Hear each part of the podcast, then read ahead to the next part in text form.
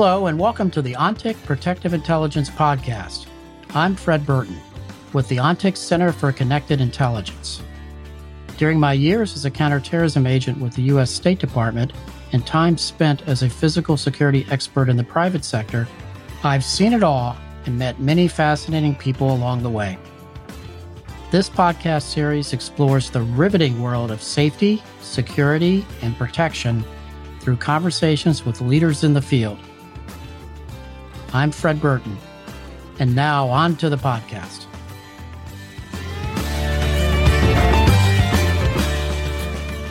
Hi, I'm Fred Burton, and I'm here today with Nathan Mills, the Chief Physical Security Officer at Zoom.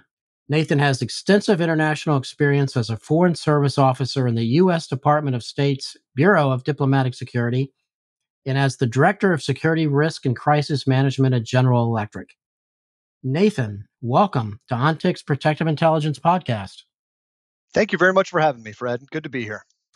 Yeah, I'm really looking forward to this discussion. I know we were fortunate enough to sit together at a table at uh, OSAC, and it seems like we both have swam in similar waters in the past. I think we have. We uh, crossed paths, maybe at different uh, generations out there, but certainly in the same areas of the world. I think you have a fascinating backstory, and I was telling folks uh, here at the company, uh, you might be a unicorn in this space, uh, and and I can get into that a little bit later. But for our audience, uh, help us understand how did you get into the security business? Sure. Uh, so it is a, a, a, kind of a roundabout way, uh, maybe not traditional.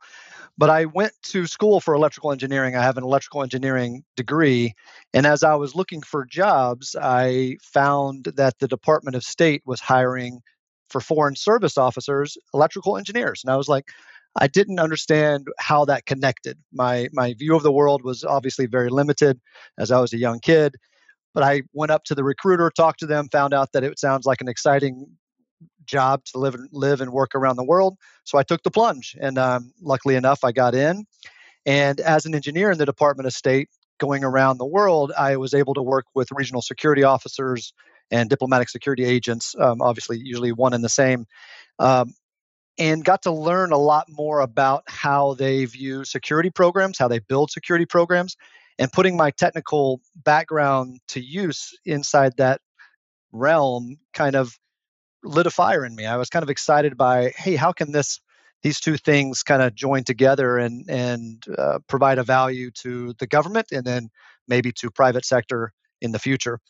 So I was able to leverage that. I, I was able to get the State Department to pay for a master's degree in strategic intelligence. So I kind of brought that to the floor from an academic perspective as well.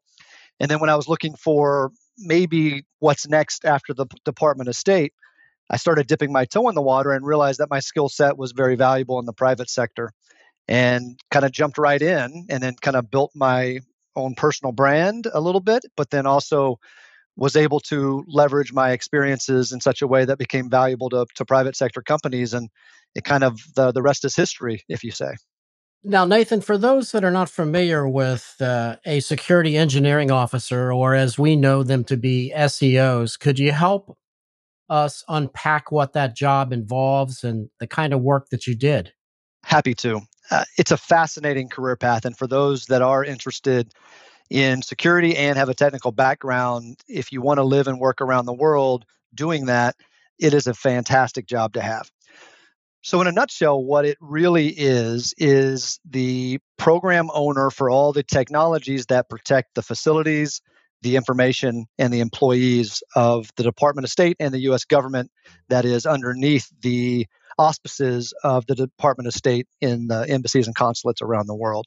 And that can do every that can be anything from the perimeter pr- protection, such as uh, hardline doors and x-ray machines and explosion detection equipment to the cameras to the access control systems that are protecting the the secondary or third layer, uh, tertiary, pardon me, layers of uh, the embassy that as you get into more secured areas. And then one unique aspect of the seo world, which I think is um, attractive to a lot of people, is we are or they are my previous life badged as TSCM experts, so technical surveillance countermeasures, so bug sweeps, kind of anti uh, uh, uh, what's the term there, Fred? The uh, counter espionage side of right. things as it relates right. to uh, the U.S. government being a target overseas. Yeah, looking for all those uh, bugs and listening devices, uh, most of which are nation state antics.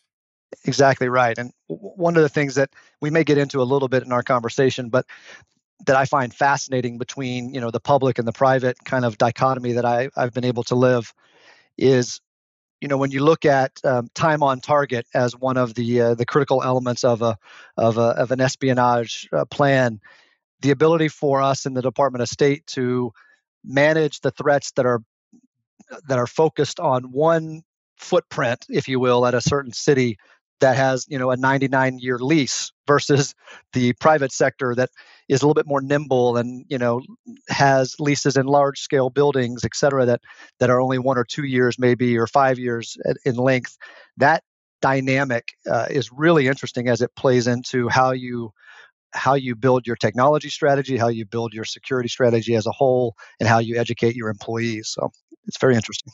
That's a, that is that's a fascinating aspect. Uh, as as you and I both know, you, you look at most of the embassy and consulates around the world. I mean, these are fixed structures have been there literally forever, and uh, defending them from a range of different threat actors is is simply not easy. And I would like to say, just uh, as a shout out for our old outfit, uh, security engineering officers, SEOs, the kind of work that you did in that job. Uh, you guys are really unsung heroes in uh, safeguarding America's secrets abroad. Thank you very much for that. I appreciate that. And I agree with you too. Now, Nathan, you've had some impressive experience leading security operations on a global scale. What tools or skills have you developed that have helped you to succeed in this role?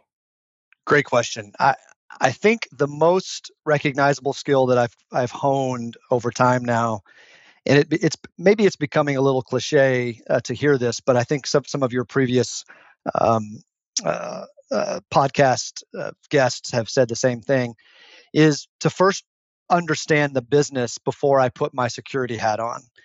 And the more I'm able to be able to speak the language of the revenue organization or of the business development side or even of the engineering side, if you're in a software company like I am currently and I have been in the past, the ability for me to be able to do that, to then be able to, to uh, put a lens of now here's how I can see risk to our revenue generating oper- operations and what my experience in security operations can bring value to protecting those those people, those those facilities, and the intellectual property that we produce as a, a revenue generating organization.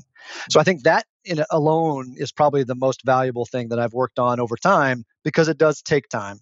Um, one of the maybe pitfalls of government work is that you get siloed into your very black and white heavy governance and heavy bureaucratic approach to security where everything has to be leveraged by the the the uh, governance documents that you've created, the policies, the standards, the, the the FAM and the FA, as we used to call it, the Foreign right. Affairs Manual, the Foreign Affairs Handbook.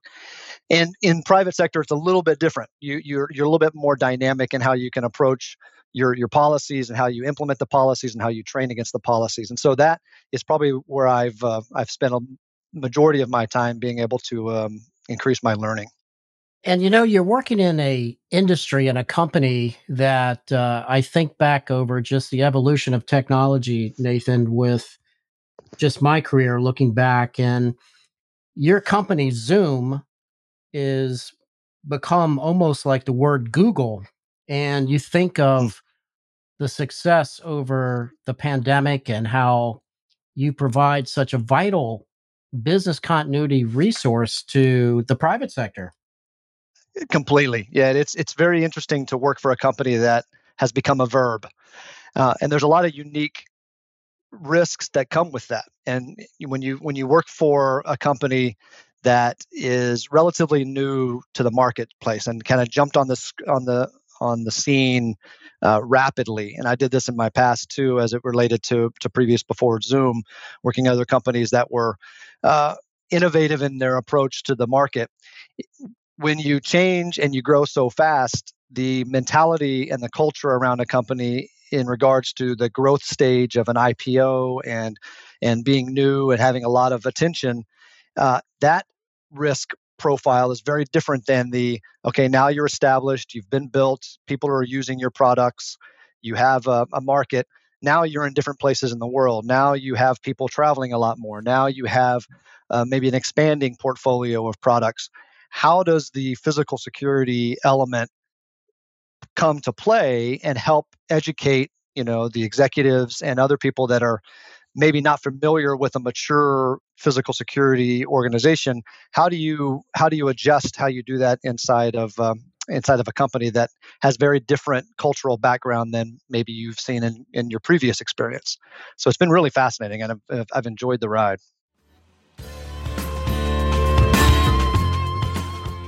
We'll get back to the conversation in just a moment, but first I wanted to tell you a little bit about ONTIC's Center for Connected Intelligence.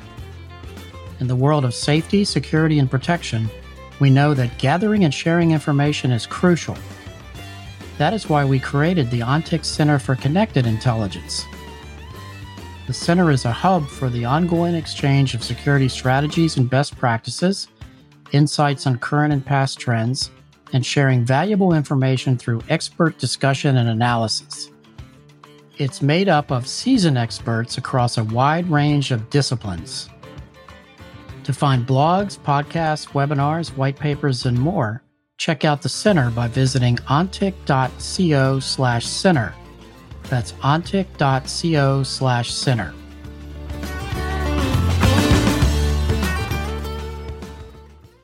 Now, Nathan, let's drill down a little bit. Uh, tell us how you've gone about structuring your security program and what resources you leverage to be more efficient. Sure. So, when I came out of the Department of State, um, I think I keep this same mentality uh, when I came to, to General Electric first and now to Zoom. But my my preference, and I think industry bears this now, of having a converged physical cybersecurity team is truly essential to productivity and efficiency as it relates to kind of security operations for a company nowadays. You have the infosec threats, you have the physical threats, you have um, risks associated to brand and reputational um, um, risks and threats that are out there. All those things kind of coming together helps me understand if a company is really built that way hierarchically uh, in their security program, then it helps me inform how I'm going to build my team. And so the value that we can bring to the protective intelligence side, so protective operations, I think is a very important pillar of of uh, the traditional security operations. And I and I I have built that inside of uh, Zoom, and and we also have had that inside of my previous uh, employers. Um, I would also say that the operational side, so kind of getting the basics right. I was lucky enough in my current role to come in and build it from scratch, and I I, I don't over sell how how unique that is. Um, but it was a unique opportunity to to prove out. Okay, if I really think I know what I'm talking about, it's time to prove it. Okay, here we go. And so having having technology pillars, having uh, protective operations pillars, having operational um, center pillars like a GSOC, et cetera, and then having geographic pillars, I think is really essential to um, kind of that command and control approach to physical security. So, as it relates to tools that I've used and kind of resources I've used, um, I try to engage with the industry as much as possible. So going to the conferences, the the large ones through ASIS and and the, GSX conference, et cetera. Uh, those are important to me to be able to kind of meet and and network and be mentored by people that have kind of come before me but I would also say I've I've leveraged like the Security Executive Council as an example, SEC. Um, as I was coming out from government, I learned about them, and they have next generation leadership uh, programs, et cetera. So I think that's a very good resource to use.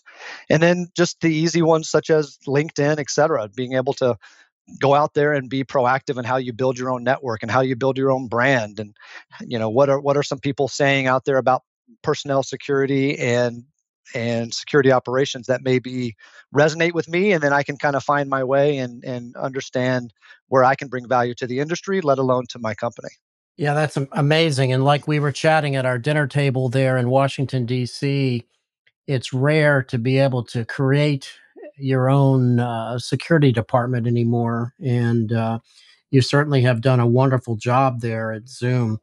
Now, what advice do you have for security teams who lead operations on a global scale? And if I could drill down a little more with that, Nathan, what are the three most important things to keep in mind that you would recommend to those that are out there wanting to be the the next Nathan Mills at Zoom? The top three. That's a good question, Fred. I appreciate that one.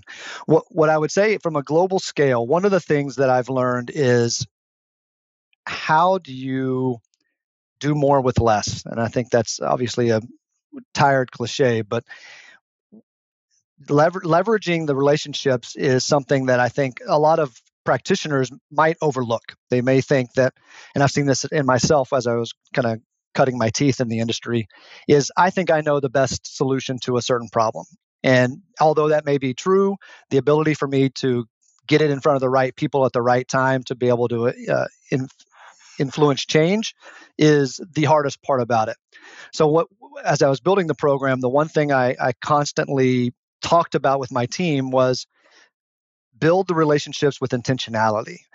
Know who your stakeholders are within our groups and reach out to them, build a cadence, learn more about them. You know, what what is their family life? You know, learn more about where they came from. What are their interests? You know, kind of become um, an indispensable part of that person's um, schedule as they as they go through their business. And when I when we were doing that, we focused on a few different different uh, pillars there. So in Zoom, it's PX. Uh, in my previous work, it's been HR HR teams, so human resources, pers- um, and personnel experience, personal experience. Those teams are connected directly to the employees, to the behaviors of the employees, to the the career development of the employees. Those, that's a very important um, uh, uh, stakeholder for us, uh, least of which is going to be driving your workplace violence prevention program, as an example. So know who those people are, make friends with them, and and get to get to know their programs and what what keeps them up at night, as an example. Another one is the compliance and ethics type side. Um, so, usually uh, focused on the legal aspects of that. They are very important to how you run cases, how you do investigations, how you uh, overlap with the HR side as it relates to employee relations and, and what some of the employment law aspects are going to have. And then I would say the a third group um, that is uh, what's it's inherent to mine, but it's it may not be for a lot of your listeners, is the cyber side, infosec. So that converged stuff I talked about before, understanding how your your program, how your your business thinks about information security is going to be essential to your business. How do you ha- how do you grant access to uh, critical intellectual property, crown jewels, uh, data data centers, cloud data centers? Who, how do you deal with vendors, et cetera? Those are going to be very important. Um, I would also say another pillar. So I, I, I could also I could kind of say Fred that that was number one, if you will. Number two is going to be learning more and using the enterprise risk management model, and as a as a subset of that, the enterprise security risk management model. Um, I'm still learning a lot about that, but I think understanding how internal audit um, who is likely the owner of that. It may not be in your organization, but if they are, that's another key stakeholder. Understanding how your company looks at risk. They may be willing to accept some risk that you wouldn't in a previous life or in a previous job. So understand that is a key pillar. And then third, I would say understand how to build a center of excellence model. You're likely, like I said at the beginning, going to have to do more with less as it relates to your program. And so, how can you hang your hat on the right things to be able to be seen as like security as a service in a way? So, whether it's the governance side, being uh, being the one that's going to be developing policies and therefore structured training around what those policies are and how you implement the policies or if it's like your conformance to those policies. Are you going to get involved in going out and engaging with your facility management colleagues or your workplace colleagues and seeing if those footprints that you have around the world are conforming to your standards and then you as the sme get to build those remediation plans with them to be executed so that you can uh, avoid any problems with uh, official internal audits or even customer audits that may come down the, the line. So I think those are probably more than three, but there's probably three buckets you could pull out of those uh, those topics. Yeah, that's very prudent advice uh, for those listening. And Nathan, you know it. It seems like I spent a lifetime uh, going out investigating horrible events that that happened to our facilities and personnel around the globe, and and we were always a day late and a dollar short in in many ways. Um, trying to prevent acts of terrorism or or major espionage cases against yeah. us and as you look at your role today at a at a such a dynamic uh, and innovative company and you look out over the horizon what threats do you think loom that uh, perhaps people aren't thinking about hmm, the ones that they're not thinking about. I think I think the easy answer to that one, which doesn't really fit into the people aren't thinking about it because it's it's it's right on the tip of the tongue now, is the artificial intelligence side. But I would say um, when I talk about artificial intelligence, I am a pragmatic but optimist as it comes to AI. Uh, the reason being is I've seen the benefit of how you can use it internally to um, accent your human elements in, such very powerful ways inside of a team. So whether it's like uh, being able to use it to to um, to either translate something uh, in real time, which of course you know I, I can get into how we do that inside of our own uh, tool, um, but it's not a sales call here. But the the way that AI can both create threats to security uh, teams or to companies that are therefore adjudicated and mitigated by security teams, but also how it can help security teams to scale their small teams to uh, to be more valuable to the company. That's that's a big one. Um, I would also say I think, and I think um, you one of your previous um, uh, visitors, uh, Ryan Schonfeld from uh, HiveWatch, had talked about this too in his podcast about the preponderance of data that's out there and it's not that that's new but it is the ability to do things with that data is getting easier and easier and that kind of segues from the ai discussion really. But operationalizing the data that you have uh, internally to be able to predict maybe better to your point of saying you know getting there late how can you more easily model potential scenarios that give you a heads up to say there may be something that I need to look at.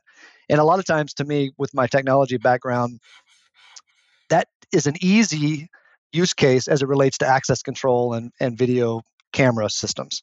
So the ability for us to very easily quantify, you know, alarm data plus plus uh, video data to show an event that's happened at one of your sites if you've designed the site right if you've designed the systems right you have them working the way that they're supposed to you can model that stuff out very easily and you can go from if a and b happened i know d always happens so i don't have to go to c this time. I can i can predict and be in front of d happening.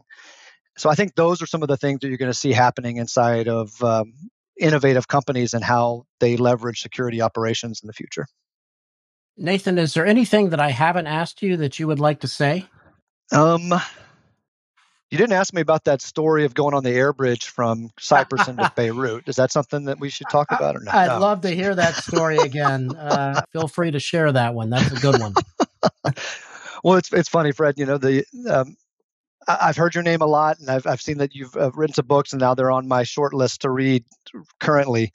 And sitting next to you at the table, that was an exciting opportunity to kind of just uh, realize, and I felt very uh, empowered by that conversation. And I, I, appreciate you calling me a unicorn. I don't think I'm a unicorn, but I appreciate the validation that I may come from a different background.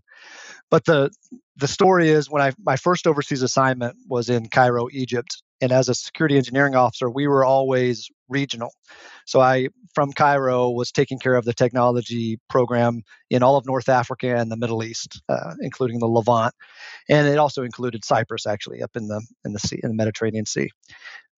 Well within weeks of my arrival in cairo there was a war that was breaking out in the levant. And we had an uh, American evacuation happening out of Beirut, Lebanon, and that was in my region. So my really my first trip ever to Beirut was to go up through Cyprus and get onto a helicopter that was run by the uh, UK military, which was standing up this air bridge that had happened or had originally happened, I guess, in the 80s, right? And you could probably tell more of, of those Yeah. stories. Sure. Um, so I got to go on this this uh, this helicopter across across the Mediterranean Sea. But what was happening is, you know, you wait a while, you get on this this uh, helicopter. I'm not experienced, but I've got my flak jacket and my helmet on, and I'm in, you know, decent looking clothes, not uh, military clothes by any means, and I'm just flying. And I start to nod off because it's know, about an hour flight, give or take. I can't remember, um, but the the hum of the helicopter was putting me to sleep. So I start to relax a little bit. Then all of a sudden, one of the young um, soldiers from the the UK jumps up. They open the side door, and he starts shooting out the window. You know, and I'm like, woke, of course, woke up uh, belligerently and had no idea what was happening. I was like, oh my gosh, are we going down? Is this the end? What's happening? Um, and then he sits back down just calmly, and we're all like looking around, like, what what just happened? And he goes, oh, we you know we use these as training runs too, so I just had to expend some ammo out the out the window. We're like, you couldn't tell us that before we got on the helicopter? Are you kidding me? so um, that was my my first foray into foreign service was uh, be ready for everything maybe yeah. No doubt he did that on purpose, Nathan. no doubt i bet you he has stories he's telling now of how many young foreign service officers he made soil their pants on that on that during that time frame Well, it's been uh, a sheer pleasure to be able to chat with you today, Nathan, on the ONTIC Protective Intelligence podcast. thank you very much for having me fred it's been a pleasure myself